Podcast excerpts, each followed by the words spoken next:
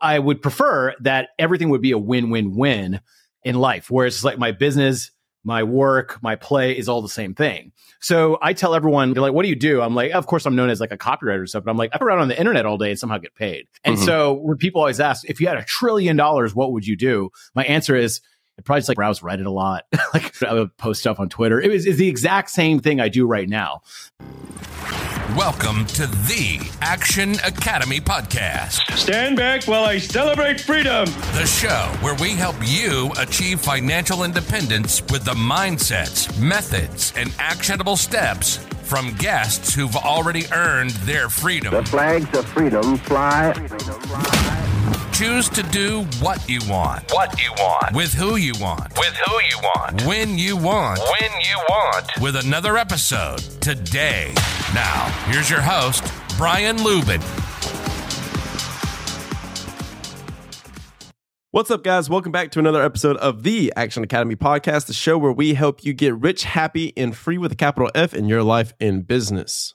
Ladies and gentlemen, we have a lot of real estate entrepreneurs on this show, a lot of real estate investors. So I am beginning to bring in some people from outside of the real estate world to give you guys different examples of different paths to take to millions of dollars per year in revenue, to millions of dollars per year in income, to ultimate freedom. Because some people will slip into the excuse that they don't have the money to begin in real estate investing or they don't have the money to buy businesses. So they use this as an excuse to not get started. So today's episode is going to completely eradicate that excuse once and for all because today's guest is able to make millions of dollars per year with his copywriting business online. And this is something that anybody can do for zero money.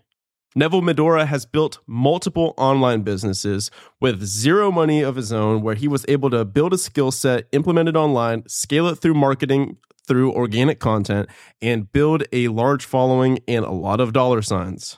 Today, we dissect a couple of these businesses. We talk about copywriting in general, the art of copywriting, the business of copywriting, and in the end, we go into branding strategies. And Neville is used to add commas to his income that he can generate anywhere in the world. As always, if you're enjoying this content, please share this episode with a friend or family member that you believe would get value from it. And also, we had two people this week in the Action Academy community leave their W 2s, leave those nine to fives to go do their own thing full time this week. They rang the bell. Shout out to Robert. Shout out to Brian. Congratulations, gentlemen. Welcome to the freaking show, the full time entrepreneurship life. If you want to be like Brian and Robert and leave your nine to five job within six to 12 months, we have got the community for you. We give you all the information you could ever need for free on this podcast. But if you want to be held accountable, want to be around rock stars, you want to be around mentors that are $10 million plus, you want to be rubbing elbows face to face with these guys, join the group, book a call in the show description, and I would be happy to chat with you. Without any further ado, let's get to the show. Neville Medhora, What's going on, brother man? Round What's two. On, man? Thanks Good to see you again. Yeah. Man, you guys threw an awesome event. You, Sam, Noah, and uh, Nick.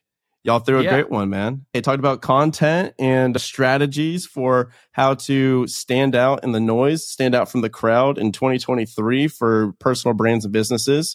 I was up in the front row taking notes, rocking and rolling, man yeah, hopefully that was good. It was we were all like buddies, and then I used to live next door to South by Southwest, like the main thing for ten years. Yeah. So I went whether I wanted to or not. And now I don't go to any South by events unless it's like a private event hosted by a friend. Yeah. so that was one of the ones. And it was awesome. It was great. Dude, there we go, man. I like that. So, because you're an online guy and you've been blogging for years and years, I've gone down so many different rabbit holes that I just had to stop myself. But man, I want to start like years ago. You posted that you're an entrepreneur and described by many friends as being a generally happy person. And that keeps coming up in your writing over and over again. It's just the concept of being happy and having fun while you're making money. So yeah. I'd like to I'd like you to hit on that subject and then introduce yourself how you would describe yourself today. Yeah, I think if you're going to do something and there's the two things that you have, one's not fun and one is fun you're probably more likely to do the fun thing easier, right? Depending on what fun means for you. Warren Buffett finds a lot of fun in reading Q2 statements. So like that's his fun. So I would prefer that everything would be a win-win-win in life, whereas like my business, my work, my play is all the same thing. So I tell everyone, they're like, what do you do? I'm like, of course, I'm known as like a copywriter or stuff, but I'm like, I'm around on the internet all day and somehow get paid. And mm-hmm. so when people always ask, if you had a trillion dollars, what would you do? My answer is, It probably just like browse Reddit a lot. like I would post stuff on Twitter. It was it's the exact same thing I do right now. So I think that's the ultimate when you can have fun doing making your money at the same time. And so I do try to focus on that if I can. It's not the only thing I'm willing to do hard stuff, but at the same time, if it's also fun, why wouldn't I do it? Yeah, exactly. There's a quote that comes to mind where it's like the man that loves walking is going to walk further than the man who's aiming for a destination. And I- Oh, that's yeah. nice. Yeah, man. I, I do a little copywriting too, brother. Yeah, GPT four made that up for you. Is that? yeah, yeah. That was this is this podcast sponsored by Chat GPT. No, Yeah. it was that's my entire philosophy, right? So it's like we have a lot of people come on here and we talk about passive income, right? We we've heard passive income. Tim Ferriss drove that into the freaking ground. We've been exploding that across the world for the last decade. In the last 20 years is four hour work week, passive income, passive income. How can I earn my freedom? Here's the kicker, and that's why I really value your perspective on this we're 20 years deep into this whole financial freedom movement and people are doing it. Like they're doing the thing. So it's Mhm. like, okay, I have now replaced my income from my job with this new revenue source, whether that be real estate, online business, courses, whatever have you. And now they're like, now what? What's the purpose? What's the point? What's next? And that's happened to me. I literally left my job and I went and traveled and I was sitting on the beach and I was like, okay, what's next? Yeah. Uh, so interesting question. And I think the answer is everyone just keeps doing work. There's no end to it. And I think it, people have to understand that maybe there is no end to work. You are a human being. And so long as we are still evolutionary, just human, right? Like we don't turn into computers that have different uh, prerogatives. Then we will continually have to work to feel useful. And I think uh, I'll speak particularly as, as a guy. I think you want to be useful. I think you want to be needed to some degree. And I think you want to help other people. And so I think it's just like you look at it like you're not going to retire. You're hmm. going to keep working and there will just be this additional stress after stress. And I think the trick is to not view it as a stress, but it's just like you're getting to do what you want. I don't know. I don't think too hard about. I do get stressed about like thinking like, oh, I got to work more. I got to make this happen. But then the thing is, once you get to a certain level, then you expect that level of lifestyle and you get to the next. And people call this like the, the the, the income treadmill, hedonic treadmill, whatever like that. But at the same time, I think it's important to have that. Like you want to keep striving for the next thing. I think it's important. So I remember Earl Nightingale had a good point. He's a lot of people think their jobs are killing them, but it's the only thing keeping them alive. And Mm. I truly believe that like you have to be doing work and striving for something and killing that next predator in order to be really happy. That that's my perspective on it. I 100% agree. And it's difficult for some people to listen to this conversation that are in the job, that are doing something that they freaking despise. And they're like, okay, it must be nice for you guys. I know that once I'm out of this job, like I'm going to be happy. I'm going to be fulfilled. I'm going to have my sense of purpose. But you wrote a blog post like 10 years ago and I, it was really good. I like what you said, where you said something to the tune of the purpose of life is little goals and big goals and the continuous pursuit of the next thing, no matter what. And I Who- love that point. that? Like name a person who's stopped. There's no one that stopped. Yeah, and there's, there's always like some extra thing, some event you're looking forward to, something you're planning, something you're doing with your friends, something you're doing with your grandchildren. There, there is something else every time. So I don't know where this. I think it's been morphed into this thing. Oh, you got to work all the time. It's just yeah, you got to work all the time. That, mm-hmm. but you can either you could change your relationship with work by trying to figure out something you want to do. So I think like the person who the person who doesn't like their job. I feel like the world has said that's jobs work. If you read Reddit slash anti work or any of those kind of things that just complain about capitalism and their work, it's just like maybe you did a bad job. Like Mhm. maybe take some self responsibility for having that shitty job. Maybe you don't have a lot of skills that are that valued. Sometimes you have to take that hard look at yourself and be like, do I suck? Am I the one that's bad at things? And that's why people don't want to listen to me about it. Therefore, I have to work this crappy job. And so I think sometimes people have to reflect on themselves, not blame the system for it. I think there's a lot of blaming the system right now, and it's excusing people's just lack of ability. So I completely agree. I think that the foundation is building income producing skills because people are talking about, oh, I'm going to save 90% of my income. I'm going to save every single dollar I've got so that one day I can be free. But I'm like, why don't we spend this energy and effort in producing income producing skills, like being more valuable to the marketplace? That's like the prerogative that I've been preaching is how do you get better every single day? Because for instance, like I came from ba- a background of B2B sales. So it's like Mhm. there's never going to be a point in my time in my life now where I can't produce income because I have a sales background and I learned the skill of sales. And yours is copywriting. So can you talk about the process and the importance of building really valuable and sought after skills? There's two ways of looking at it, like being a generalist and then being niched down a little bit. And a lot of people come to me asking, like, should I niche down? Even in copywriting, should I niche down to like B2B for dentists or something like that? I'm like, do you have experience with dentists? And they're like, no, I've never met a dentist in my life. And I'm like, like, why are you? I don't know why you would go to that location. They just, there's this overall sentiment that you're supposed to niche down right away. I would say that if you're just getting started, on something, what you do is you do everything. You're just a jack of all trades because you don't know what you're good at. You don't know what you're bad at yet. So you can quickly find out what you're bad at and you'll find out what you're good at by what people pay you for. Like the, uh, like this sounds mm. but like universe will tell you what you're good at by giving you money for it. Right. So I remember when I was younger, I was like doing a lot of web page stuff, just building web pages and stuff. And people came up to me and said, can you build a web page for me? and I would make the most amount I'd ever made, like when I was in high school or college, from building other people's web pages. And I was like, huh, I think this might be the skill I'm the best at right now because people are like seeking it out and saying, I want you to build this and I'm going to pay you a lot of money. And so that's, I think, the way to niche down. So copywriting, I didn't say one day I want to be a copywriter and put it on my LinkedIn and just say, Hey, I'm a copywriter. It was, I was actually running a business before and I learned about copywriting through some marketing friends. I read the, the Gary Halbert boron letters. I read those and I was like, holy shit, everything I've been doing for selling has been wrong. I've been doing it all wrong. Mm-hmm. I started applying copywriting to my own business. I owned a rave company at the time selling drop shipped light up and glow stuff like disco balls, glow sticks, that kind of thing. And I started doing copywriting to the email list that I was sending out. And all of a sudden I started making a lot more money. And I go, huh, maybe there's something to this copywriting thing. Then my buddy Noah Kagan was building AppSumo off my couch. I started applying it to his thing too. That really took off and that became a thing. Then enough people were reading the AppSumo email list, which I was writing all of it at the time.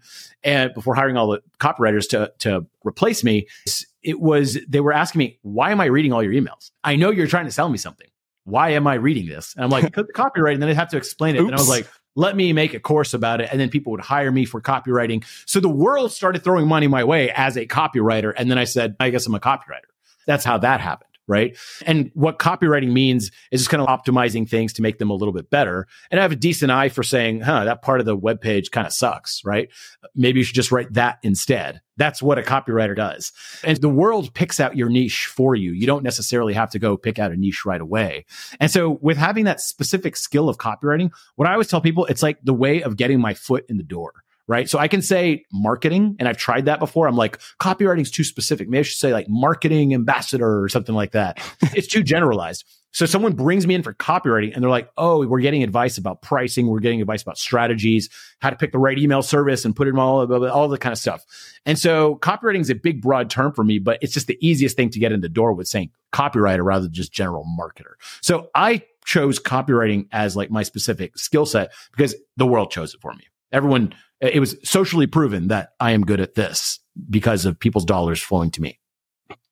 I like that you started with the feedback from the market and the feedback from other people instead of just finding like finding a solution that you figured that you would give it a shot at and then try to build a problem around it. Instead, you were like, okay, let me view this as like a buffet style. And that, and it sucks when you're giving people advice, which I do frequently on the show, and they're saying, what's my thing?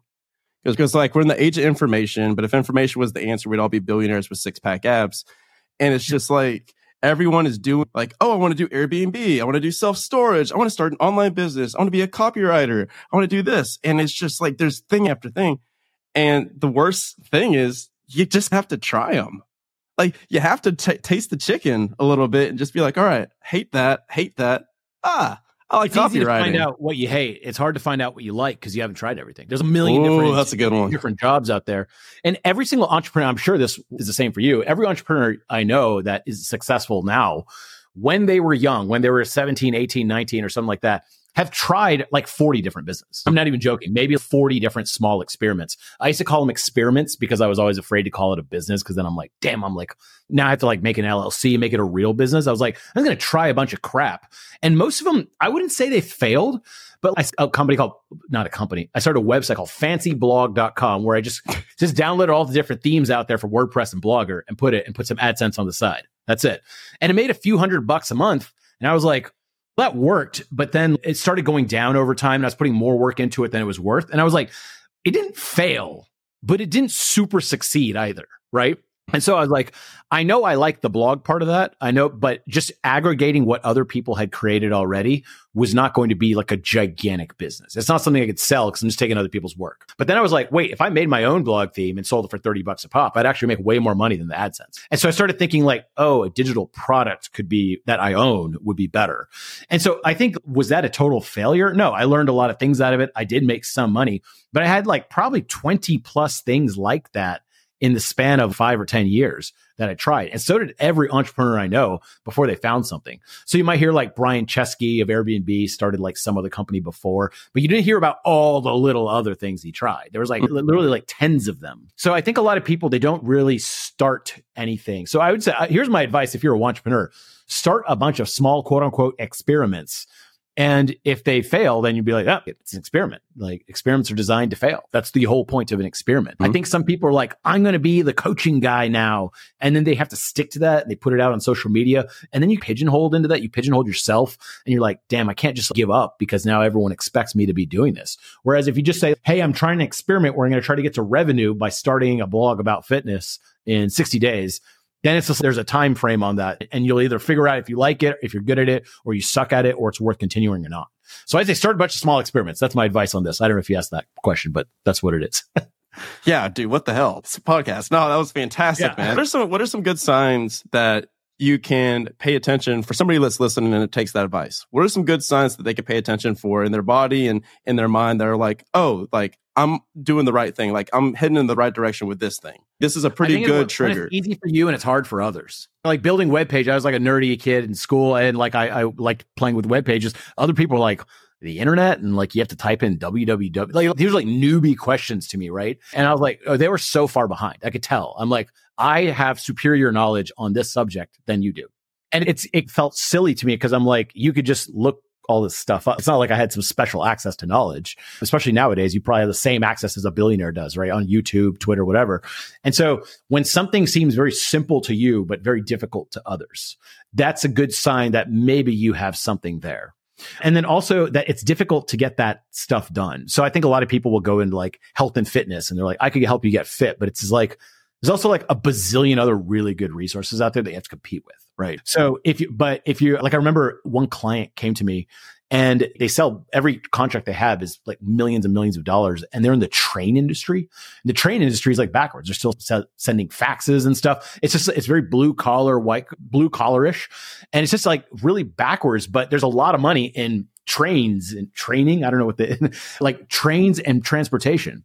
And the amount of money they were selling each contract for was very surprising. I remember thinking like so the person that came to me just had a little bit more understanding of how to present their product than the other companies. It was all just like talk calls over the phone. I was like, what if you had people do a Zoom call and we make a presentation for them? And they're like, that's a great idea. And I was like, that sounds so simple. Whoa. But in that industry, that was a massively big advanced idea.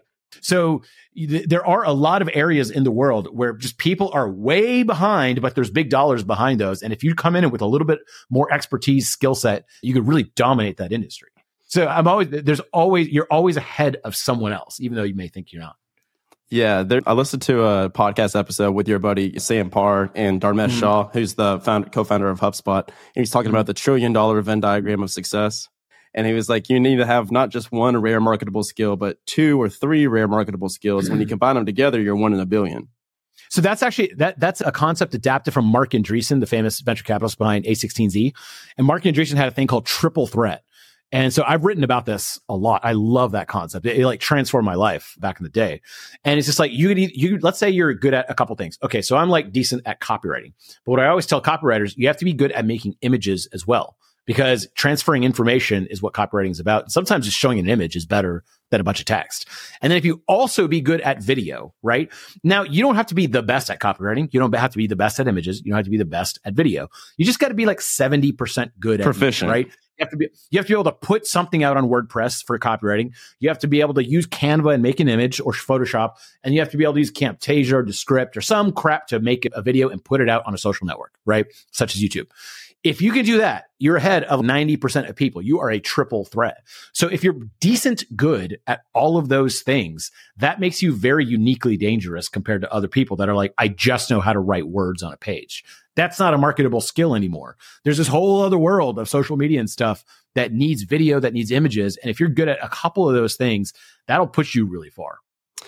Why do you think people start with all the other noise that doesn't matter? Why do you think people start with the 80% instead of the 20%? To clarify, instead of starting with the ideas and starting with the skills like you're talking about, what most people will do is spend two weeks looking up a domain name, trying to form an LLC, like buying the website, like you know what I'm talking about? And people will be Oh, like, yeah. "Oh, I just bought this domain for this. I've got the best too. I idea." still do it. And it's called playing. It's called playing business. That's what Yeah. it is. It makes you feel like you're doing something. It really does seem like that too, because having look, having a good domain is helpful, right? That is true. There is some basis in it that spending some time on these things can help. But a lot of people, what they do, I think that's wrong, is they buy the domain. They're like, what is the website going to look like before they actually realize what problem they're solving? And I feel full empathy for these people because I was one of those for a very long time. I am still one of those. Guilty. Let me tell you how I combat it.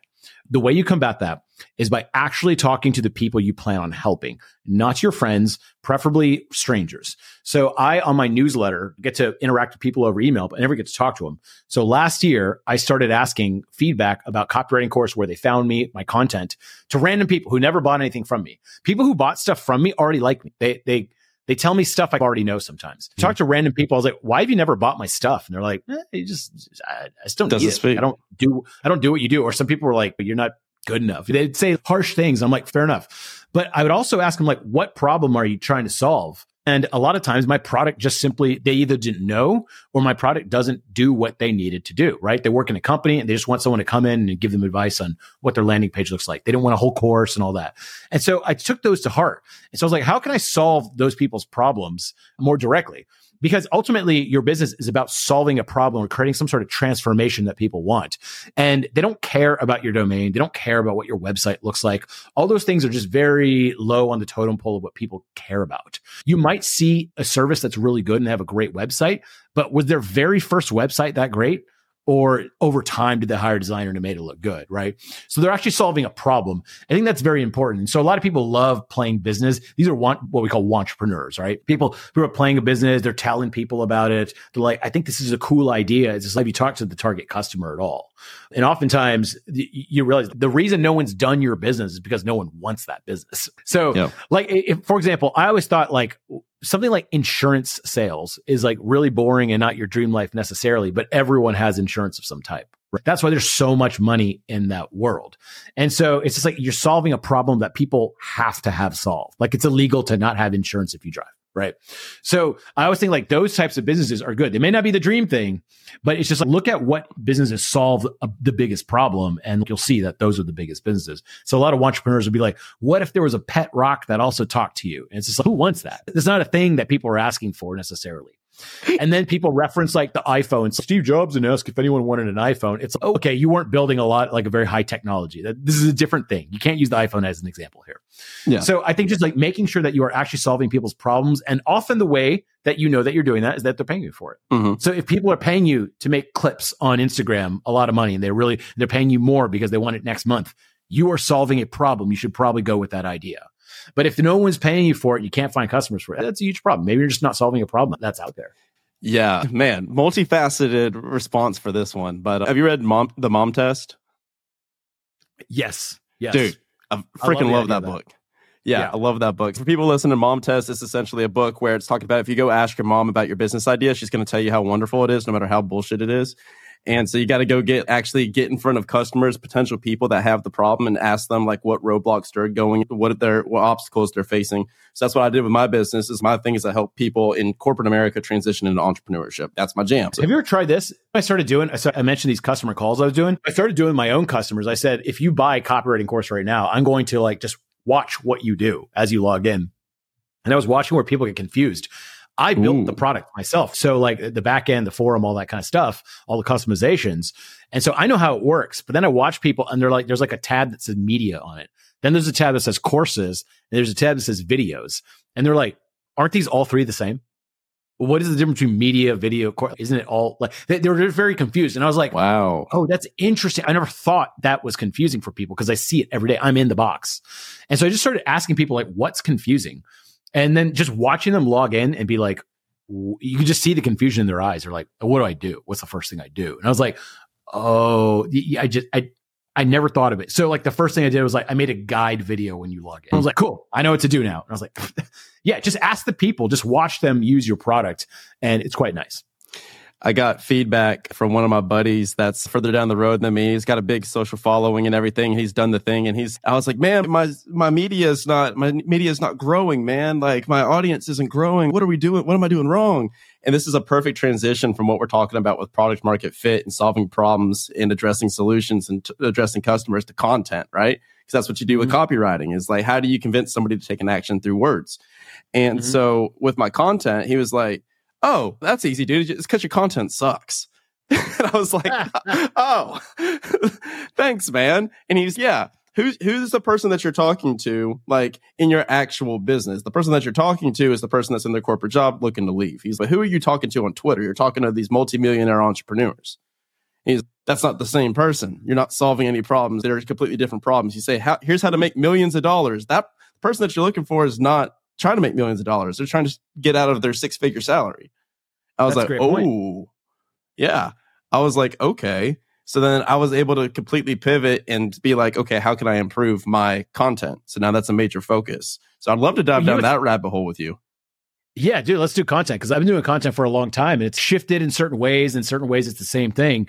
What's interesting is I started a YouTube, like totally inspired by Joe, not inspired, ripped off from Joe Rogan. He started the whole podcast thing. It's the first big podcaster. I was like, I want to interview people and they'd be really awesome. And I could build a studio and have people over. And I realized those videos didn't do as well as if I just sat down and be like, hey, it's Neville. I'm going to give you some copywriting advice. That Mhm. did way better than I'm going to interview this random guy who runs a big company because people weren't as interested in this guy's like company as they were just me just giving them copywriting advice. And so I did a couple episodes of this and I was just like, one, interviewing people is very hard. It takes a lot of time, a lot of scheduling to find the right people and then do it week after week. And then here's the other thing. Once you make a piece of content, you got to promote it. So now I'm promoting someone else all the time. I'm talking them up and I'm actually not giving any copywriting advice to people or very little. And so I, I learned a valuable lesson in that, like a similar thing of wait, what are people coming to you? Copywriting advice? And what are you giving them? An interview with a guy who runs a workout company. And it's, but that's not the, that's not they're Ah, got it. yeah. Yeah. And I also realized like frequency, I was trying to do it like every week. I think like back in the day with the old algorithms, it used to be like if you just put stuff out every day, they reward you. That is not really true anymore. Algorithms are far more advanced than that and they reward good content. So on TikTok or really any platform, you could technically have a viral video as your first video on a channel if it's really good. Mhm. Before that wasn't possible. You had to just post all the time. And so I think that's the new thing of just like what's what's the combination of what does the audience really want to do? What do you really want to do? And what can you consistently put out all the time? So let's walk through a customer journey here because there's a lot of people that listen to my show. And now we, and this started as more of a real estate show and it transitioned into an entrepreneurship show.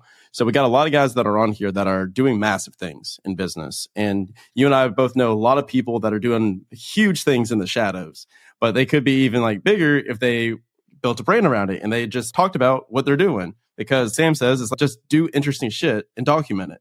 So if you were to give advice to somebody that is already doing like good stuff, they're already building businesses and everything, they're looking to start their own brand. How would you go about that? Would you start with multiple different channels or would you focus on one channel to build audience and then branch off of that? To answer the question, I'd probably start with the channel you're natively on the most. So if you're Hmm. always on Instagram, probably do Instagram. If you're always on Twitter, like I'm always on Twitter, so Twitter's probably like a bigger focus. The answer would be all of the above if you could pull it off, but that obviously It's there's a difficult. time constraint. Uh, there's a lot. So if you're just getting started, I would start with one platform just because it'll keep you sane. The other thing is, do you want to build a personal brand? Some people, I don't think everyone's fit out for it. Uh, Like a lot of people say, you can do it. You can put yourself out. I don't think that's totally true. I think there's a thing called the 90 9 1 rule on the internet, and it states that any public platform 90% of the people just lurk and never post. 9% of the people sometimes participate, maybe leave some comments, post a little bit. 1% of the people create most of the content. And I Hmm. think that's true. And I think it's crazy to say that everyone can be some sort of influencer. They are not. They are not that interesting. They are not that interested in doing it. And I don't think it's something that they natively do for years. I've been posting online publicly since 1998 or something like that. Would I probably call qualify for someone who could do this? Yes. The person who's been private their whole lives and never wants to talk about anything, I don't know that they have the aptitude to do it. I don't know if they want to do it. They don't want to post all their stuff out there. So I, I would say, is it a thing you naturally do and want to do for the next five years or a lifetime? I don't know. Do you think everyone's capable of doing it? I don't think so. I guess I was more so phrasing it in the context of somebody that is doing that and now is actively trying to create an online brand. And they're saying, oh, okay, mm-hmm. like I'm on board. Like I'd like to do this. Like I have no idea what I'm doing, but I'm doing interesting things in business. How do I document this and package it the best way to build an audience? Yeah. So if you're just going to start dabbling in it, I would say get on the platform of your choice and just create mm-hmm. a schedule to start posting. I personally get a little bit of anxiety still, like posting on Twitter and stuff sometimes. Sometimes Really? I don't, sometimes I do.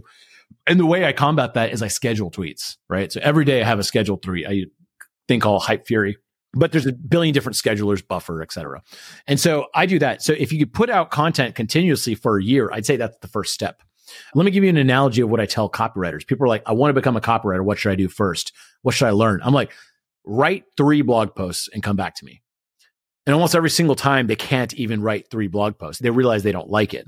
And they, and then I'm like, oh, so you didn't actually want to be a copywriter. You saw some video and wanted to be a copywriter. So hmm. I think for a lot of people, just getting out there and trying it and being like, this is not what I want to do.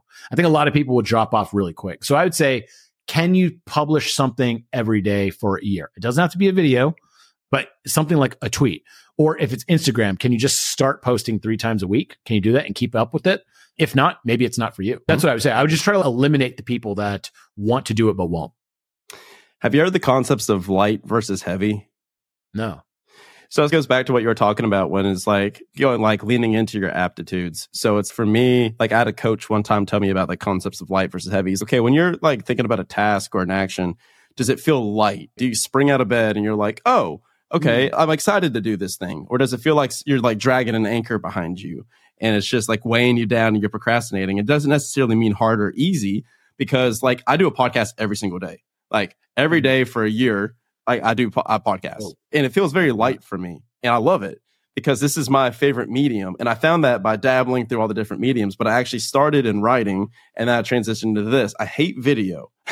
video feels really heavy for me. But of course, now we have to do video to just play ball. And so that's been my journey throughout the entire process. And it's been now I'm going back to writing because I realized I was just like, my Twitter and everything was just a Frankenstein's monster of randomness.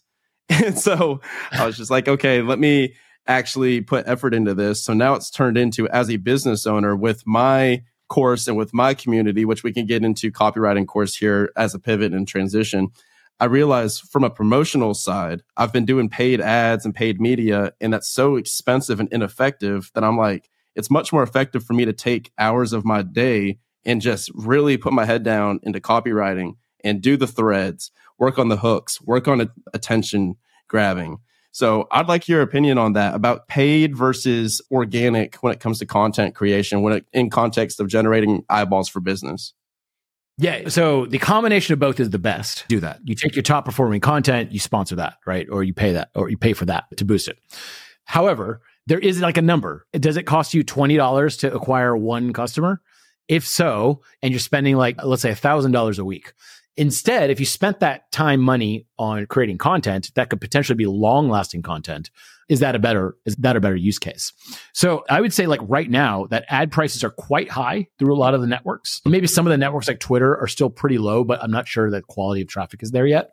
So I would say creating content is probably the best way to get your brand out there because it lives on and you keep creating an asset.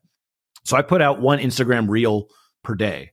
And what that does is it creates a, an asset for me. So people are going through my reels and they scroll, scroll, scroll. And on day one, it was only one. And then day two, it was two. And now we're on day 90 or whatever. And now there's 90 things for me to scroll through. So there's probably at least three of them that are really viral, probably mm-hmm. 10 of them that are really good. The rest are like probably okay.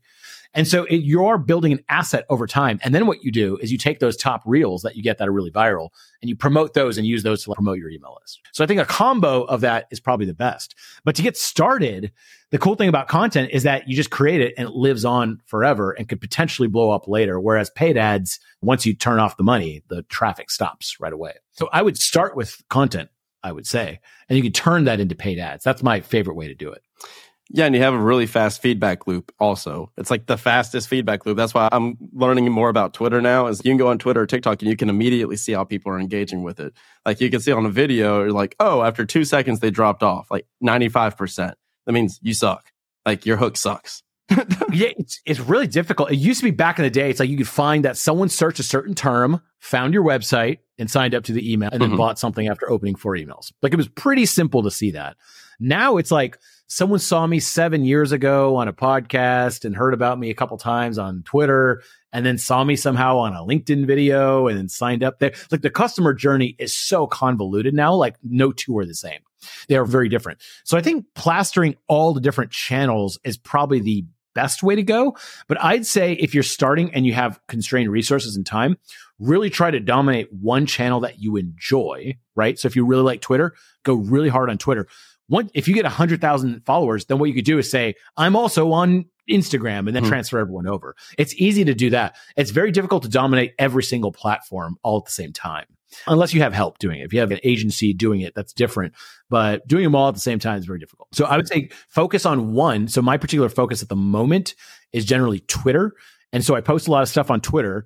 And then what happens is I call this cascading content. I just focus on posting a bunch of crap on Twitter, but preferably copywriting focused. I generally don't veer into politics or anything like that. And then I post that on my newsletter. And then I take the banger stuff from the newsletter and I turn those into videos. And then the videos turn into clips. So everything cascades into each other, but it all starts from just having an active Twitter feed. So I don't, I contribute to every single social platform by just participating in Twitter. Yeah, and it's called the flywheel, right? So it's just mm-hmm. now that I'm doing it like this, it's like it's finally clicked for me to where before it was just haphazard and I was just posting whenever I thought of something randomly throughout the day. I didn't have any time like set to just sit, think, and iterate. And somebody that does this really well is Justin Welsh on Twitter. So that's mm-hmm. his entire jam. And it's, he's got multi eight figure business built off of just literally him tweeting and posting on LinkedIn.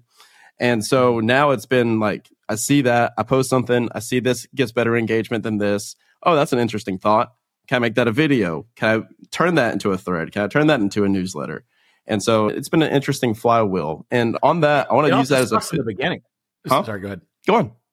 It also sucks in the beginning because sometimes you just like tweet. Hell yeah, it does. Or you like you post and no one sees it, and you're like, that's discouraging.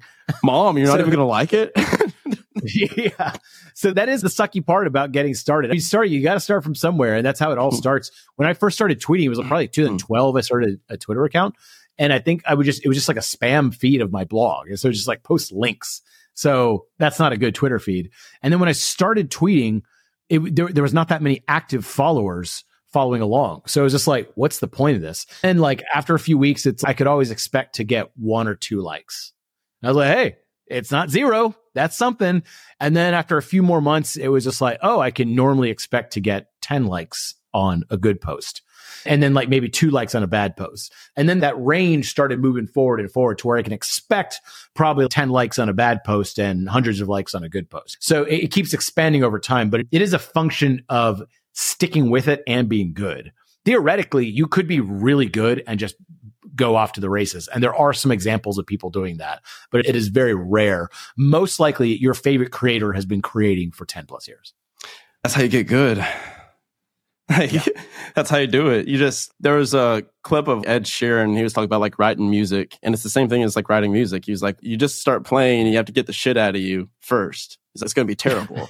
He's, it's going to sound awful. It's not going to have any sense to it. He's like, you got to get it out of you so that the good stuff comes. And it's like you got like the muddy water running, and then all of a sudden it starts flowing clear.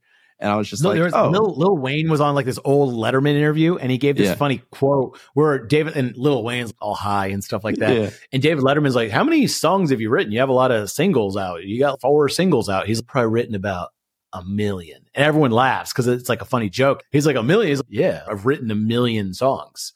And he's, "Are you talking literally a million? He's, I sit in my bus for 18 hours a day and just get producers send me stuff and I write just I rap to them. And I probably do something like 50 to 80 a day. And I've been doing that since I was 11 years old. And he's 30 or whatever. I don't know. And you're doing the math and you're like, oh, he may have written, I, I don't know, maybe Yeah. not a million, but like hundreds of thousands of quote unquote songs of recordings.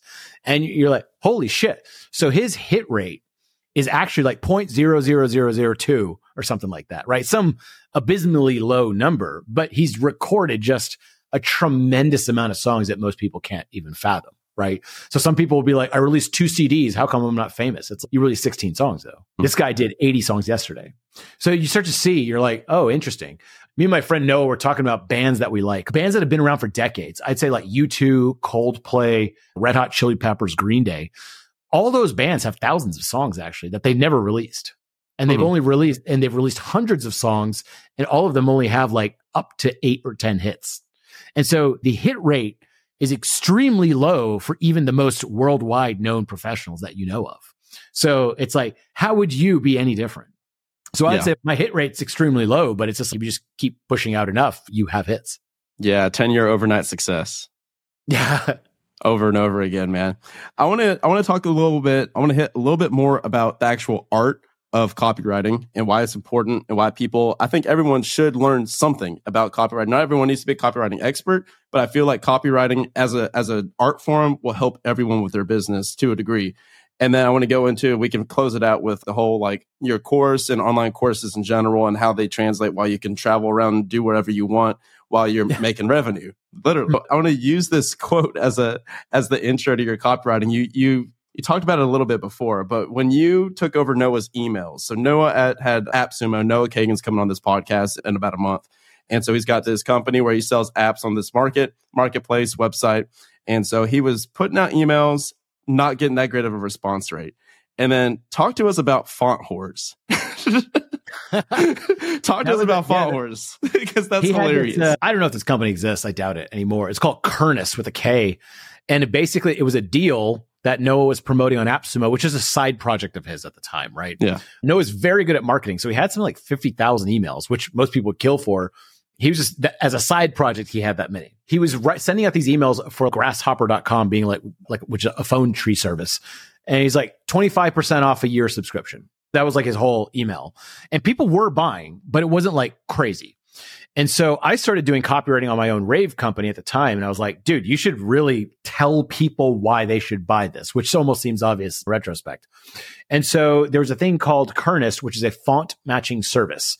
And I was like, who would buy a font? What, people pay for this? Turns out designers are really into which fonts go with each other. And it's a very, it's like a subtle art and this guy's good at it. And he sends out six font fairs per month. That's it. That was a service. It was like 25 bucks a month.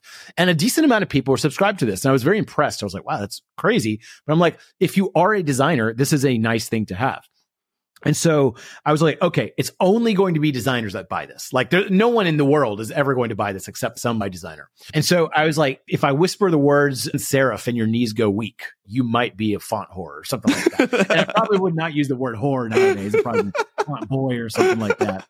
But it was a different time. It was 2012. so it was a few years ago, a little more permissible. Still not great then, but it was funny. And so we also talked about Steve Jobs' obsession with fonts, right? He would call designers up. There's all these stories about him calling designers up at three in the morning and be like, why the fuck is this a serif font and not a sans serif font? And he'd just be so pissed at it doesn't look right. And it's like, if you can relate to that kind of obsession about fonts, this is probably for you. And if you don't relate to those two things I just said, it- that- just skip this. And I actually told people, I'm like, you should just close this email right now. You're not going to like what we have to say after this. And so This is all in the That was- beginning. this is in the opening. yeah, and keep in mind, like Noah's a little nervous to send this out. This is like a crazy e that I, that I sent out to. I think we only sent it out to maybe ten thousand people to test at the first, but it was the Apps, AppSumo's first ten thousand revenue day, and so we're both just like, whoa, that I didn't even expect it to work that well. And so as a side project that was bringing in just a little bit of money, that was a great thing. And it's also, especially for such a weird product, right? It wasn't even a good product or like a widespread product. And so that's where copywriting was like identifying the actual target market, getting their attention. So saying if Lucida sans serif or whatever catches your eye, and only like a font person would understand that reference, right? Most mm-hmm. people wouldn't even know what I'm talking about. Catching their attention, telling telling them why buying this product for a year would be helpful for them and then getting them to take an action. And it worked extremely well. And that's what copywriting was right? So if so someone that was a non-copywriter such as noah he was very good at marketing but just like the copywriting aspect was not good. He was just saying buy this Kernest deal. And what happened is if you sent when you send that out before when he sent it out before it just didn't do anything because people didn't know it didn't land so as a copywriter, your job is to, explain, not trick them into buying, but explain to them why this would make their life better. And it was a weird uh, way to get people's attention, but that's the way I, chose to do it. And that was the first attempt at a, at not my own company that I did copywriting for. And it worked extremely well. We did another one to test if it was a fluke. People loved it. People loved it. People loved it. And what we were doing was essentially sending out content, right? We were, we were doing content marketing. Like these letters would go viral on their own right? And so people would, and they also were a sales pitch at the same time, which is doubly good for something to go viral. Mm-hmm. So that's how I got started with copywriting. And the reason that copywriting is so good is like the only thing we changed on those emails was the words. We didn't even use images back then. Which now we use heavily used images, but the only thing that was changed was the words in the page, and it resulted in ma- extra zeros. And so that was like, oh, wait, this is probably the best bang for your buck you could do for your stuff. So if you're selling something one way and then you just change the words around, you're not changing your server architecture, you're not changing your program, whatever, any expensive changes. You're just changing what's on the page, just mm-hmm. text. That's really easy and it makes a huge difference. So that's when I was like, oh, this could be powerful. This could be powerful for a lot of companies. And so that's why with, with, copywriting course, a lot of people think like we train people to become copywriters as like a paid gig. That's probably like under 20% of the people join for that reason. Most people, 85% or so of people in copywriting course are joining because they have a product they're already selling, an existing service or product, and they want extra set of eyes on it to be like, how, what can I do to better market this? I have an email list, but no one's responding. Why are they not responding? And so then we go in our, they post in our forum, our writers like mark it up and this is why this email sucks. Here's how you make it better. They send it out. They're like, holy crap. I got the most responses I ever got. Or every week on Thursdays, I just get on the call with people just like this, except over Zoom. And we just go punch up eight different people's copies each time. And so that's why I think that's why people are attracted to copywriting. Without changing anything substantial on your website, on your online stuff, you can hmm. completely change the results by just changing the way the words are shaped, which is awesome. That's insane because when you think about all the different levers that we go, like we bend over backwards, we do like somersaults and cartwheels to try to do a 10x in revenue. And then you're like, whoa, we just 10x this day. Like just because we changed the words in an email. Essentially. And also, that's like a dramatic change. I don't want to promise everyone that, but what you can expect is that Here's the thing. Your web page consists of several different pages usually. So it's a product page, an about page, a home page, perhaps some ads, perhaps some emails that might be 12 emails in a row that people are getting, right? So if you make each one of those like five or 10% better, that starts to compound over time. You have 5% conversion be- better on an email, 5% extra conversion on a sales page, 5% conversion extra on a product page. All those things start compounding into a lot like you get, now you have 3x more revenue on something. So that's what's, that's the, that's probably a more boring story than you change one email, you 10x overnight. But even companies that can't do that right away, that just aren't going to get a 10x email increase in revenue from an email, if you improve every step of your process, it gets better and better. And just imagine every day there's, let's say, 100 people coming to your webpage. If you boost conversion rates, you know, 10% higher, that that that means extra customers every single day. And then you make your about page a little bit more readable. You make your product page a little convert a little bit better. And that starts uh, increasing the amount of conversions customers and stuff you get every single day. So that stuff's very important. And that's what we focus on just improving each and every piece of marketing you send out. Yeah and you say that and then where my brain goes is it's like the micro actions that yield the macro results because yeah it's like maybe you're improving conversion by 1% like 1.5% on a landing page on a sales page on anything. But then what if that when you start pouring gasoline on the fire what if that yields like an extra $100000 of revenue at the end of the year? And then all of a yeah, sudden, when you're looking at your multiples of your business, five years, 10 years down the road, and you've done these 1% improvements each and every time, Now all of a sudden that's turned into millions of dollars of business equity that didn't exist before just because you did make little 1% small tweaks. it makes sense in like looking back at it in retrospect. A lot of people are like, why didn't I do this before? Yeah. They're pouring a lot of money into an ad and you're just like, the page isn't optimized at, at all for anything. Yes. Spending money to just optimize each and every page that you put out to the world is very important. Also, if you're spending time like posting social media, a lot of people come to us to say, I, I'm trying to get bigger on LinkedIn, but people aren't responding to my stuff. Why not? Then we take a look at it and it's just like a long rambling post with no call to action at the end. You're like, that's the reason. And the, as stupid as that sounds, it's I do that too because what's happening, you get in the box. Like you see your own posts all the time, you see your own pages, and you never see it from fresh eyes. So myself and other writers and other people in the community will look at it and be like, "Oh, I know why. I know why." And it's all the same answer a lot of times. Just having people look over your stuff is extremely valuable. The other thing that with copywriting that people get get confused, it's not just the words on your page. For example, we're looking at some guy who runs a directory service and he has different pricing on there. And his initial pricing page was extremely confusing. It was, there was like 49.76. He's using little dots, a little Yeah. Walmart type pricing. And then it's, it listed out all these different things that you get. But then there's another plan and he called it like the rookie plan versus the bishop plan. And you're like, the hell does that mean? And he thought it was clever, but to everyone else, it was confusing. And so we're just like, what if you just put two different pricings and say this, and the professional one had this plus these two things? It's just much easier. And the conversions went up because people knew what to buy. Whereas before people were like, what should I buy? I'm confused. And so copywriting could also just be like eliminating a bunch of shit. Taking off the 47.99, just making it 47, uh, eliminating the 90 different things that you get and just putting the three main things people want. That kind of thing. A lot of times just elimination of stuff too. That's my actually my favorite where you don't have to change any content. I'm just like, get rid of all of that. That's all we need to do. Yeah. Yeah. How can we say this in 80% less words? Or think about like your brain has to do like brain cycles of it's kind of like a computer. It has to spend time like interpreting things. How can we make people's brains just like they see it and they're like, yeah, I got it.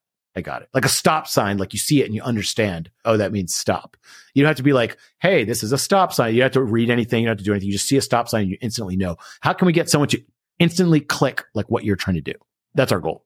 Love it, man. So where can people find out more about you and more about copywriting course? Yeah. So copywritingcourse.com, easiest. But there's a sign up form over there. If you go to copywritingcourse.com, sign up your name and email, you'll get my swipes email, which goes out every Friday. It's probably the most popular thing I've ever done. I'd say by far that, that has grown really quick and a lot of people read it. And also we just send you basically all these really cool copywriting tips. People say my email list is the best they've ever read. I hope that's true. I'm I just hopped biased. on. Oh, appreciate it, man. And then also I tweet a bit at NevMed, or you just type in Neville Medhora and find me over there.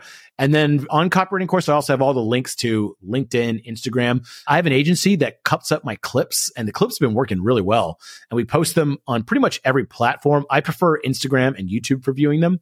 So I have a YouTube channel. We have like something around 90,000 subscribers or so. And you can see all the YouTube shorts that we put out.